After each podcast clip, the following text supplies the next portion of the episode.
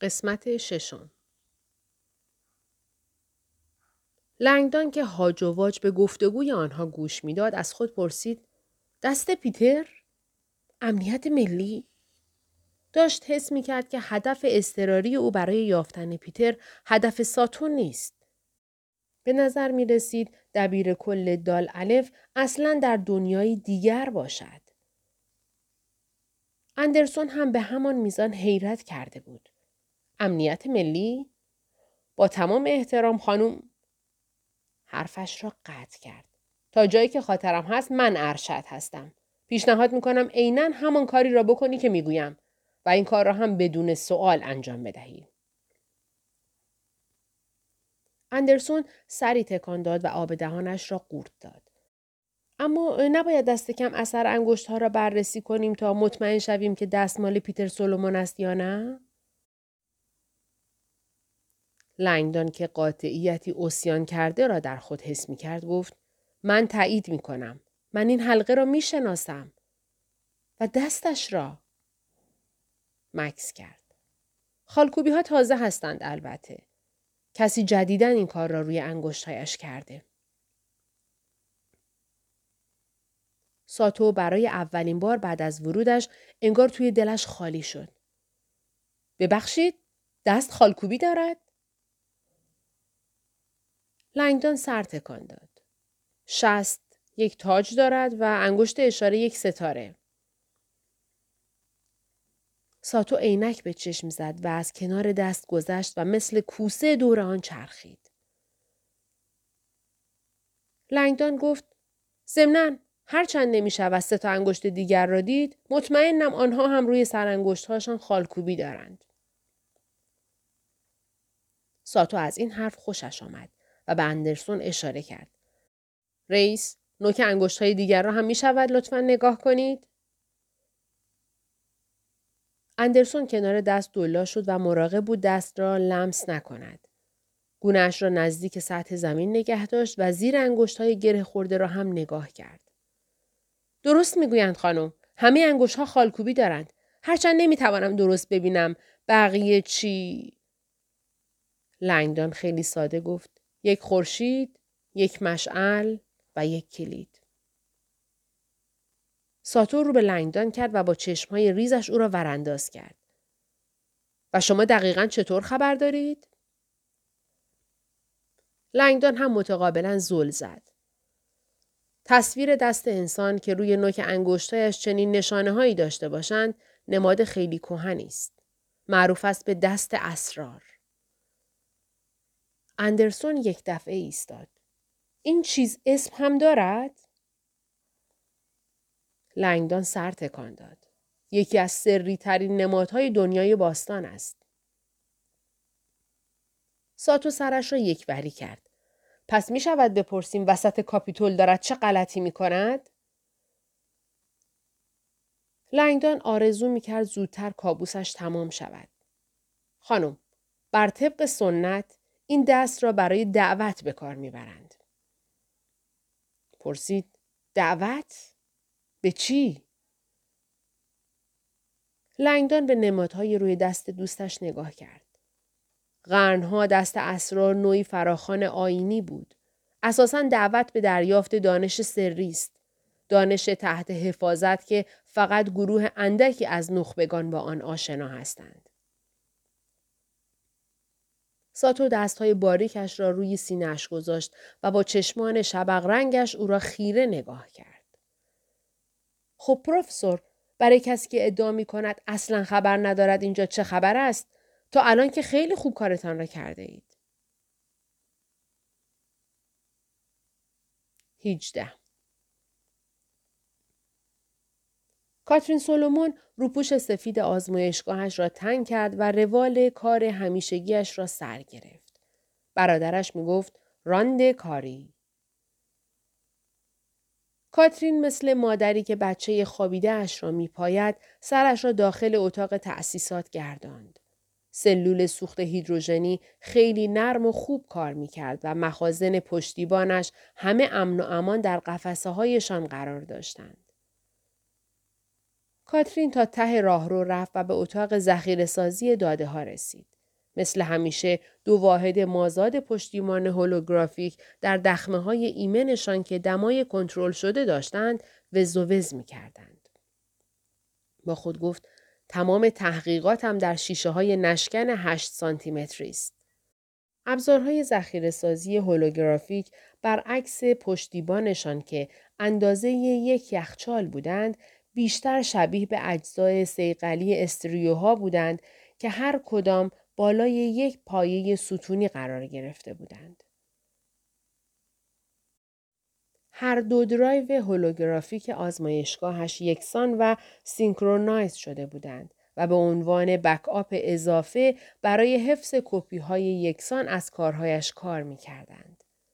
اکثر پروتکل های پشتیبانی داده ها وجود یک سیستم backup دوم را در خارج از سایت آزمایش پیشنهاد می‌دادند تا در صورت وقوع زمین لرزه یا آتش سوزی یا سرقت مفید واقع بشوند. اما کاترین و برادرش به این نتیجه رسیده بودند که رازداری واجبتر از این بود. اگر این داده ها روی یک سرور خارج از آنجا قرار می گرفت، دیگر نمی‌شد مطمئن بود که خصوصی باقی بماند. وقتی مطمئن شد همه چیز خوب کار می کند، دوباره به سرسرا برگشت. با این همه از پیچ که گذشت چیزی غیرمنتظره را در آن طرف آزمایشگاه مشاهده کرد. این دیگر چیست؟ بارقه ضعیفی روی تمام تجهیزات می درخشید. با عجله رفت تا نگاهی بیاندازد. نور داشت از پشت دیواره پلکسیگلاس اتاق کنترل ساطع می شد. آمده اینجا؟ کاترین در آزمایشگاه شروع به دویدن کرد و به در اتاق کنترل رسید و با تقلا بازش کرد. دوید داخل و گفت پیتر زن فربهی که پشت ترمینال اتاق کنترل نشسته بود پرید بالا. ای خدا کاترین ترسیدم.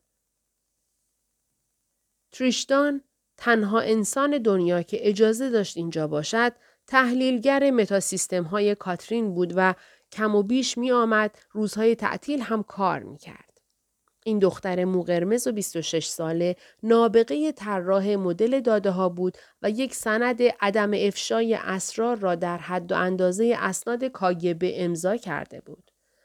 ظاهر داشت داده ها را روی دیوار پلاسمای اتاق کنترل تحلیل می کرد. صفحه نمایشی قول پیکر که انگار از بخش کنترل مأموریت ناسا بیرون آمده باشد. تریچ گفت ببخشید نمی‌دانستم هنوز اینجایی. داشتم سعی می کردم قبل از اینکه تو و برادرت برسید کارم را تمام کنم. باهاش حرف نزدی؟ دیر شده و تلفنش رو جواب نمیده. تریش سرش را تکان داد. شرط میبندم دارد هنوز زور می‌زند بفهمد موبایل آیفون جدیدی که بهش دادی چطور کار می‌کند. کاترین شوخ طبعی تریش را تحسین کرد. حضور تریش فکری به ذهن او آورد. راستش خوشحالم که امشب اینجایی. اگر عیبی نداره می شود یه کمکی بکنی؟ هر چی باشد مطمئنم از تماشای دنبال توپ دویدن بهتر است. کاترین نفس عمیقی کشید و ذهنش را آرام کرد. نمی‌دانم چطور برایت توضیح بدهم. اما امروز یه قصه عجیب و غریب شنیدم. تریشدان نمی‌دانست کاترین سولومون چه چیزی شنیده. اما معلوم بود که عصبیش کرده.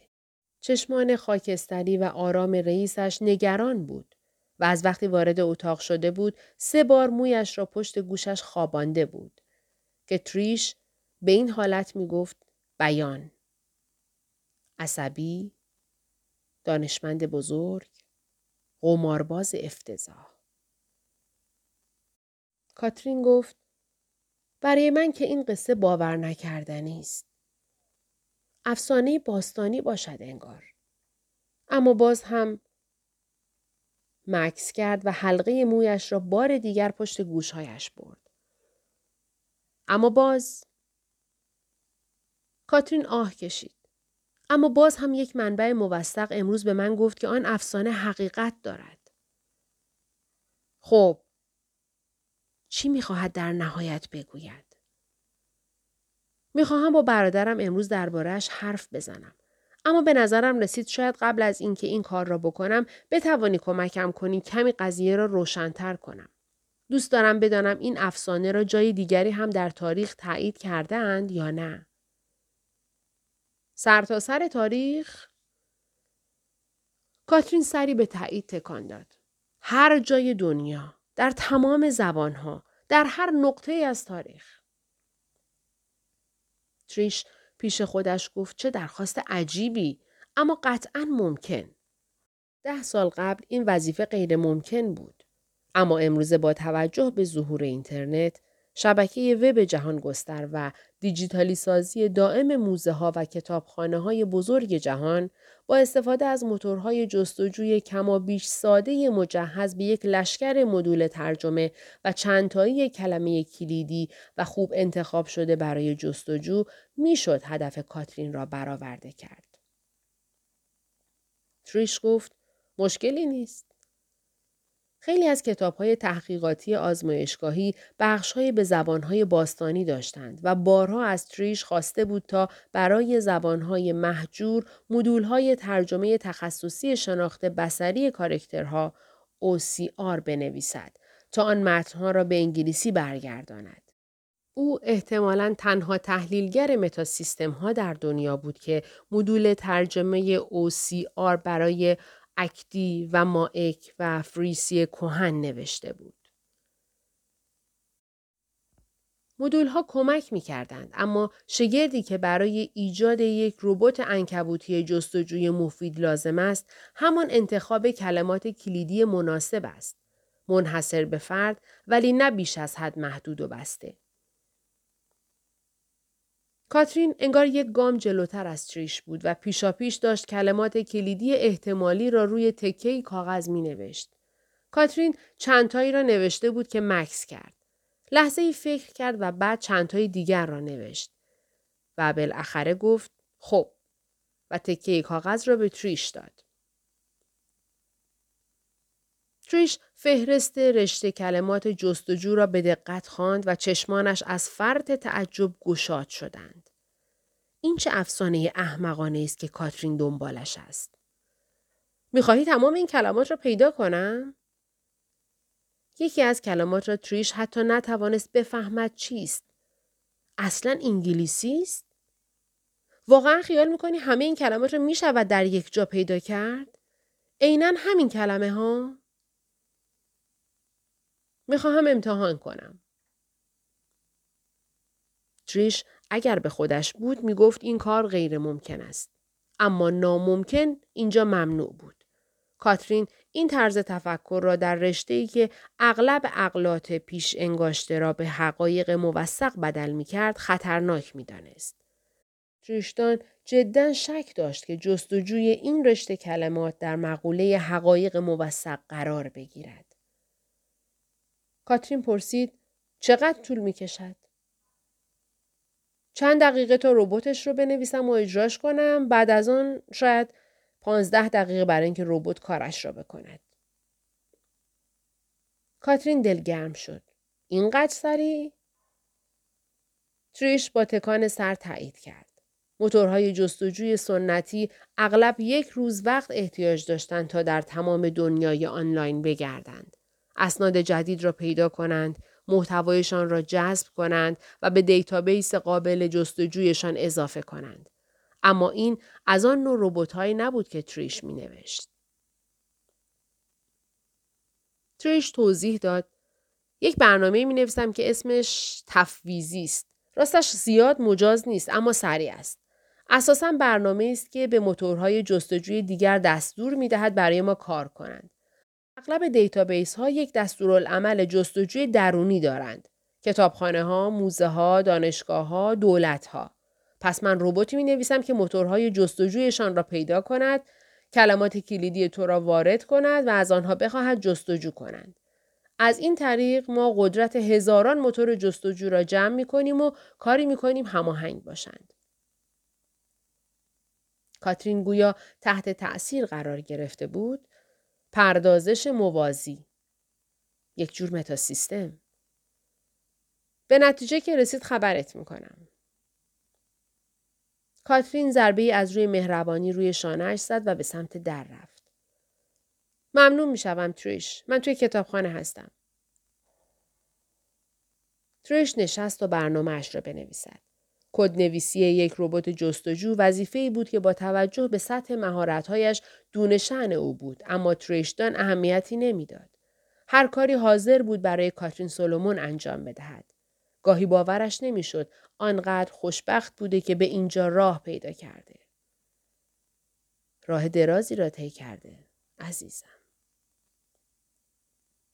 یک سال قبل تریش شغلش را در مقام تحلیلگر متاسیستم ها در یکی از مزارع اتاقک اتاقک صنعت های تک رها کرده بود. در ساعت مرخصیش کمی برنامه نویسی مستقل انجام می‌داد و یک وبلاگ صنعتی راه انداخت. برنامه های آینده در تحلیل متاسیستم های کامپیوتری. هرچند تردید داشت کسی اصلا بخواندش. بعد یک روز عصر تلفنش زنگ خورد. صدای زنی معدبانه پرسیده بود تریشدان؟ بله شما؟ من کاترین سولومون هستم. تریش پشت تلفن تقریبا از حال رفت. کاترین سولومون؟ من تازه کتاب شما را خواندم. علوم نوئتیک. دروازه های مدرن به حکمت باستانی. توی وبلاگم راجع به کتابتان نوشتم. زن از سر لطف جواب داد. بله می‌دانم. به همین خاطر تماس گرفتم. تریش با احساس بلاحت با خود گفت البته که همین است. حتی دانشمندان بزرگ هم اسمشان را گوگل می کنند. کاترین به او گفت وبلاگ شما جذبم کرد. نمی‌دانستم مدل سازی متاسیستم ها اینقدر پیشرفت کرده. تریش که در آسمان ها بود او را همراهی کرد. بله خانم، مدل های داده ها تکنولوژی سریعی دارند و برنامه هایشان خیلی گسترده شده. تا چند دقیقه این دو زن راجع به کار تریش در متاسیستم ها گپ زدند و از تجربیات او در زمینه های تحلیل و مدل سازی و پیش بینی روند حوزه های عظیم داده ها صحبت کردند. تریش گفت اما معلوم است کتاب شما خیلی فراتر از فهم من بود. هرچند آنقدر میفهمیدم که همپوشانی آن را با کار خودم درباره متاسیستم ها ببینم. از وبلاگت معلوم بود که معتقدی مدل سازی متاسیستم ها می تواند مطالعات نوئتیک را تغییر بدهد. دقیقا مطمئنم متاسیستم ها می توانند نوئتیک را به علم واقعی تبدیل کنند. لحن کاترین کمی جدی تر شد. علم واقعی؟ در مقابل اخ اشتباه گفتم. چیز منظورم این بود که نوئتیک یکم غریب است. کاترین زد زیر خنده. راحت باش. شوخی کردم. همیشه از این حرفها میشنوم. تریش پیش خودش گفت تعجب نمی کنم.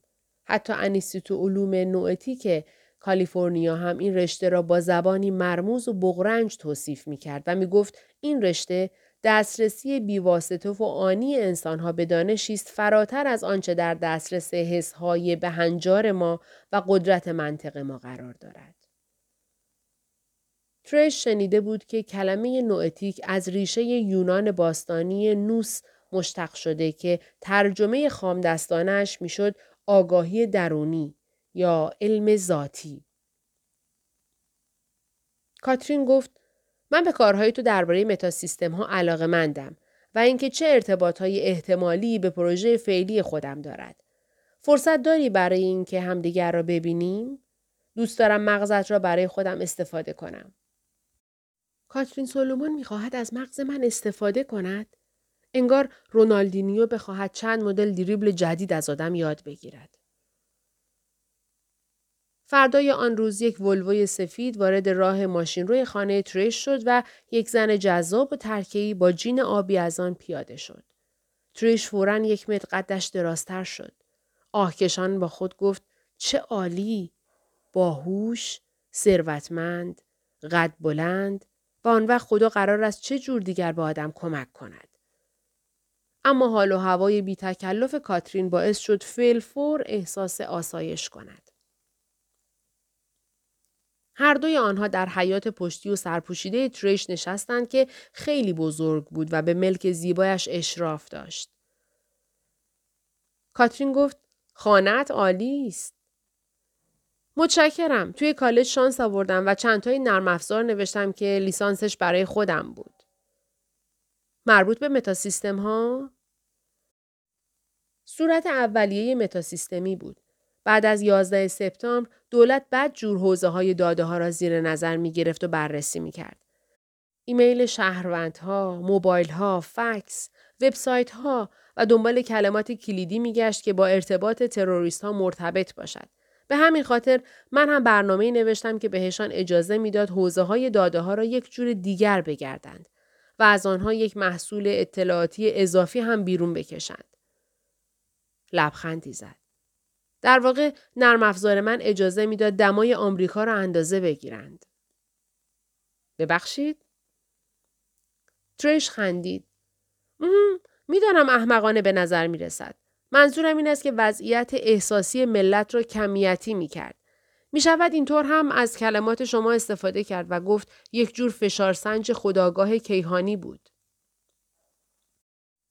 تریش داشت توضیح می‌داد که چطور آدم می تواند با استفاده از حوزه داده های ارتباطات مردم و بر اساس چگالی وقوع کلمات کلیدی خاص و شاخصهای عاطفی در حوزه داده ها خلق خلق را ارزیابی کند. روزگار شادتر زبان شادتر داشت و روزگار پردقدقه برعکسش. برای مثال در رویداد حملات تروریستی دولت می توانست حوزه داده ها را برای اندازهگیری تغییر مسیرها در روان مردم استفاده کند و توصیه هایی بهتر درباره اثر احساسی هر رویداد به رئیس جمهور بدهد.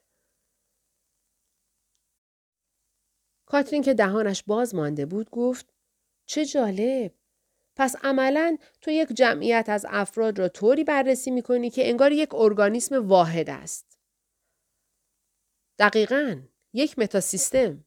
یک هویت مجزا با مجموع اجزایش تعریف می شود.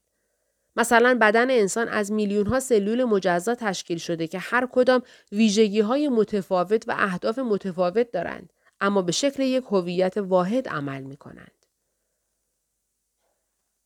کاترین مشتاقانه سر تکان داد. مثل یک دسته پرنده یا یک گله ماهی که به صورت یک کل واحد حرکت می کنند. ما به آن می گوییم تقارب یا تنیدگی.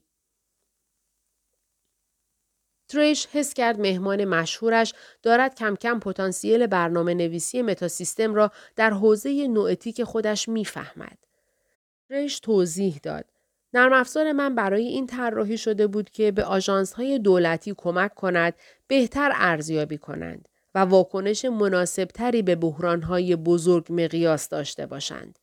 بیماری های واگیردار، مصیبت های ملی، تروریسم از این جور چیزها. مکس کرد و بعد ادامه داد.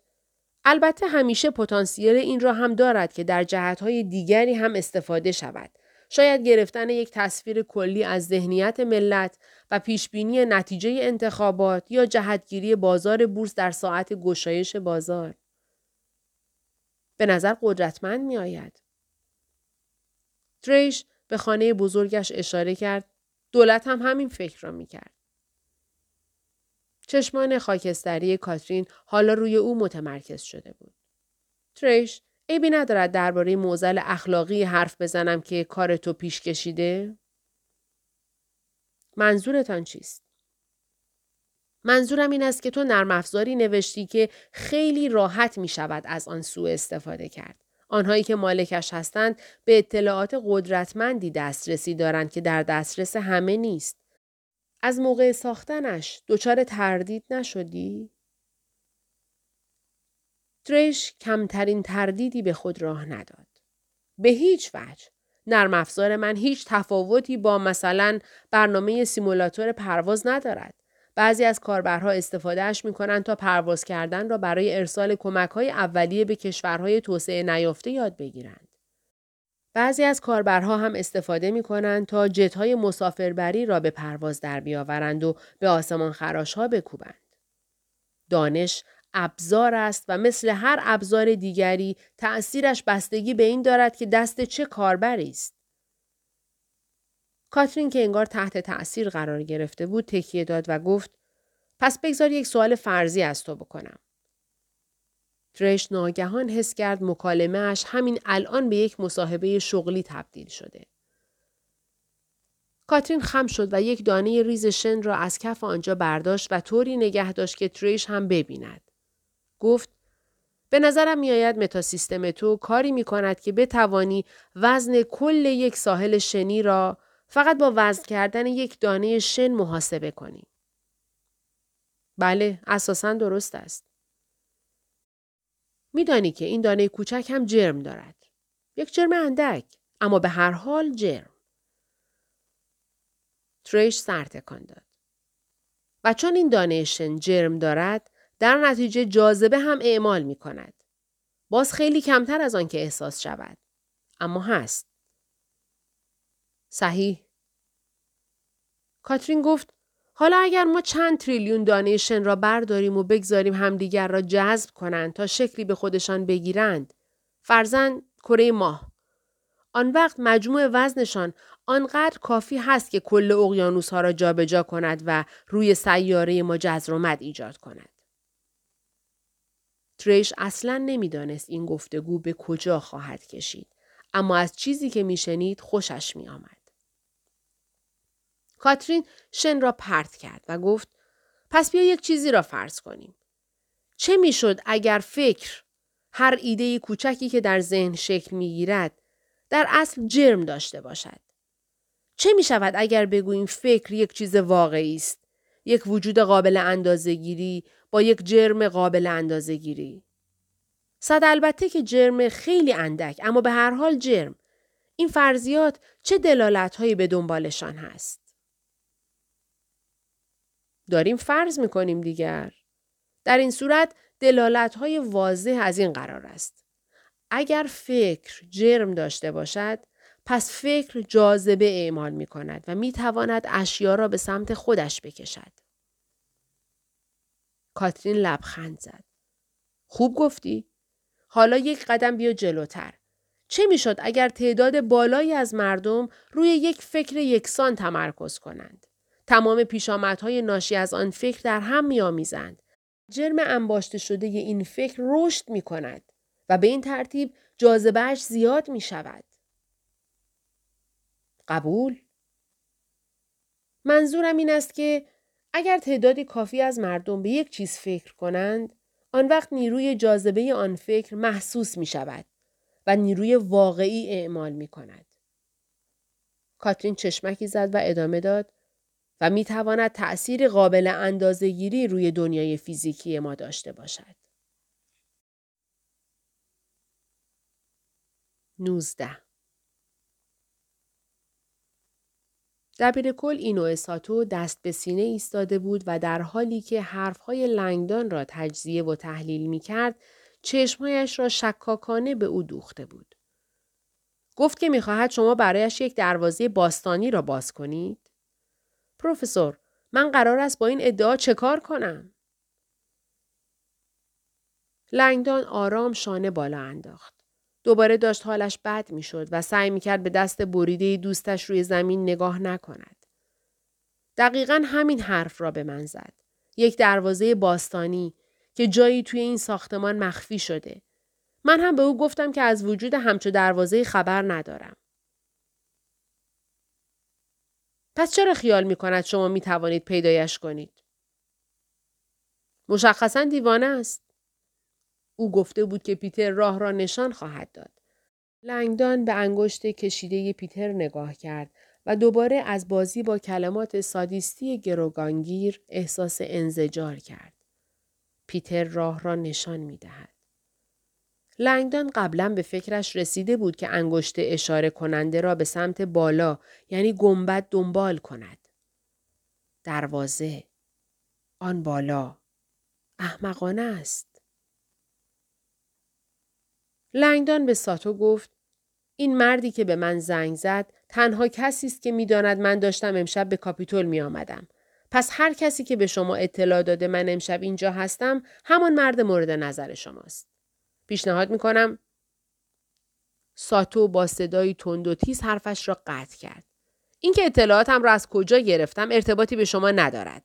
اولویت اول من در حال حاضر همکاری با این مرد است و من اطلاعاتی دارم که بر طبق آن شما تنها کسی هستید که می توانید چیزی را که می خواهم به من بدهید. لنگدان ناامیدانه جواب داد و اولویت اول من پیدا کردن دوستم است. ساتو نفسی عمیق فرو داد. معلوم بود کاسه صبرش دارد لبریز می شود. اگر بخواهیم آقای سولومون را پیدا کنیم باید روال کاری مشخصی داشته باشیم پروفسور. یعنی همکاری با تنها کسی که از غذا خبر دارد او کجاست. ساتو به ساعتش نگاه کرد. وقت ما محدود است. اطمینان می دهم که ما باید سریع خواسته های این مرد را اجابت کنیم. لنگدان ناباورانه پرسید چطور؟ با پیدا کردن و باز کردن دروازه باستانی؟ جناب دبیر کل، هیچ دروازه‌ای در کار نیست. این مردک عقلش پار سنگ برمیدارد. ساتو قدمی جلو گذاشت. حالا دیگر کمتر از نیم متر با لنگدان فاصله داشت. اجازه بدهید به نکته اشاره کنم. فرد دیوانه شما ماهرانه دو نفر آدم نسبتاً باهوش را امروز صبح سر کار گذاشته. بعد مستقیم به لنگدان و سپس به اندرسون خیره شد. در شغل من آدم زود یاد می‌گیرد که مرز ظریفی بین جنون و نبوغ است. عاقلانه است اگر کمی به این مرد احترام بگذاریم. مردک دست یک انسان را قطع کرده. دقیقا حرف منم همین است. بعید است این کار کار آدمی باشد که اعتماد به نفس ندارد یا سر حرفش نمی ایستد. از آن مهمتر پروفسور این مرد مشخصا اعتقاد دارد شما می توانید کمکش کنید. شما را این همه راه تا واشنگتن کشانده حتما برای این کار دلیلی داشته. لنگدان مخالفت کرد. گفت تنها دلیلی که خیال می کند من می توانم این دروازه را باز کنم این است که پیتر به او گفته من می توانم بازش کنم. اگر شما نمی توانستید چرا پیتر سولومون باید این حرف را بزند؟ مطمئنم پیتر این حرف را نزده. اگر هم زده به اجبار زده. گیج بوده. یا ترسیده. بله، اسمش شکنجه بازجویی است و خیلی هم موثر است و این دلیل محکمتری است برای اینکه آقای سولومون حقیقت را بگوید. ساتو طوری صحبت می‌کرد که انگار خودش شخصا تجربه استفاده این شگرد را داشته. توضیح داد که چرا پیتر خیال می کند فقط شما می توانید دروازه را باز کنید؟ لنگدان سرش را به چپ و راست تکان داد. پروفسور، اگر شهرت شما درست باشد پس شما و پیتر سولومون هر دو علاقه مشترک به این قبیل چیزها دارید. اسرار و قرائب تاریخی، عرفان و آینهای تشرفی و غیره. در تمام صحبتهایتان با پیتر حتی یک بار به دروازه سری در واشنگتن اشاره نکرده بود؟ لنگدان باورش نمی‌شد یک افسر ارشد CIA این سوال را از او بپرسد. شک ندارم. پیتر و من درباره بعضی مسائلی که تا حدی مربوط به علوم غریبه باشند با هم حرف می زدیم. اما باور کنید اگر اصلا می گفت یک دروازه باستانی وجود دارد حالا هر جا می گفتم برود پیش روانپزشک.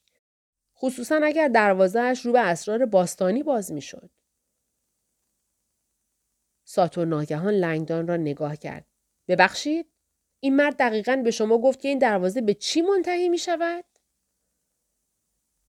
بله اما لزومی هم نداشت بگوید. بعد لنگدان اشاره به دست پیتر کرد. دست اسرار یک جور دعوت رسمی بود تا کسی از یک درگاه شناخت اسرار عبور کند و به دانش سری مردم باستان برسد. حکمت قدرتمندی که اسمش اسرار باستانی بود یا حکمت گمشده همه اعثار. پس شما هم در مورد رازی که او اعتقاد دارد اینجا مخفی شده چیزی شنیده اید؟ خیلی از تاریخدانها هم شنیدند. پس چطور می‌گویید که این دروازه وجود ندارد؟ با کمال احترام خانم همه ما هم اسم چشمه جوانی و بهشت شانگریلا به گوشمان خورده. اما معنایش این نیست که وجود دارد. خرخر بلند بیسیم اندرسون حرفشان را قطع کرد. صدای پشت بیسیم گفت رئیس اندرسون بیسیمش را از روی کمربندش چنگ زد. اندرسون به گوشم. قربان ناحیه را جستجو کردیم. هیچ کس نیست که با مشخصات توصیف شده مطابقت داشته باشد. دستور دیگری دارید قربان؟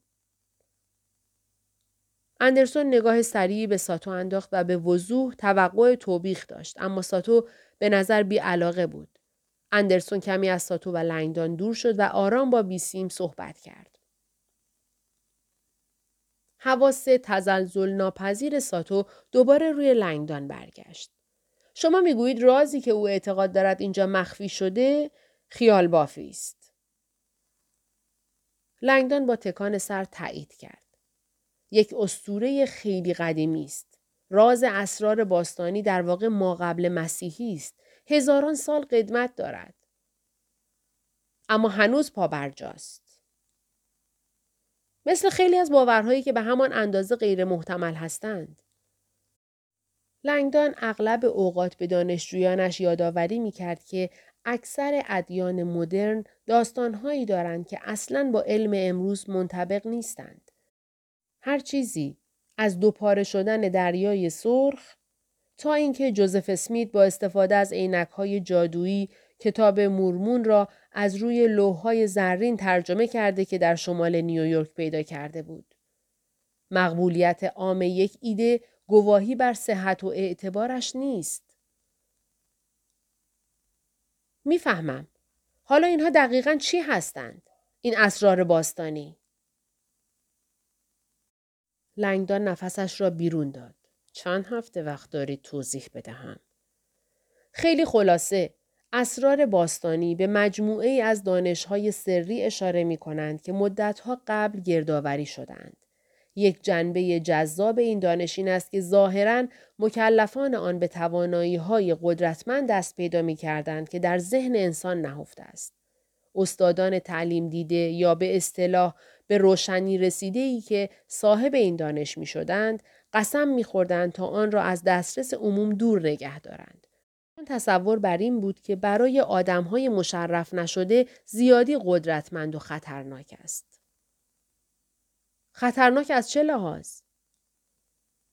اطلاعات را به همان دلیل مخفی نگه می داشتند که کبریت را از جلوی بچه ها بر می داریم.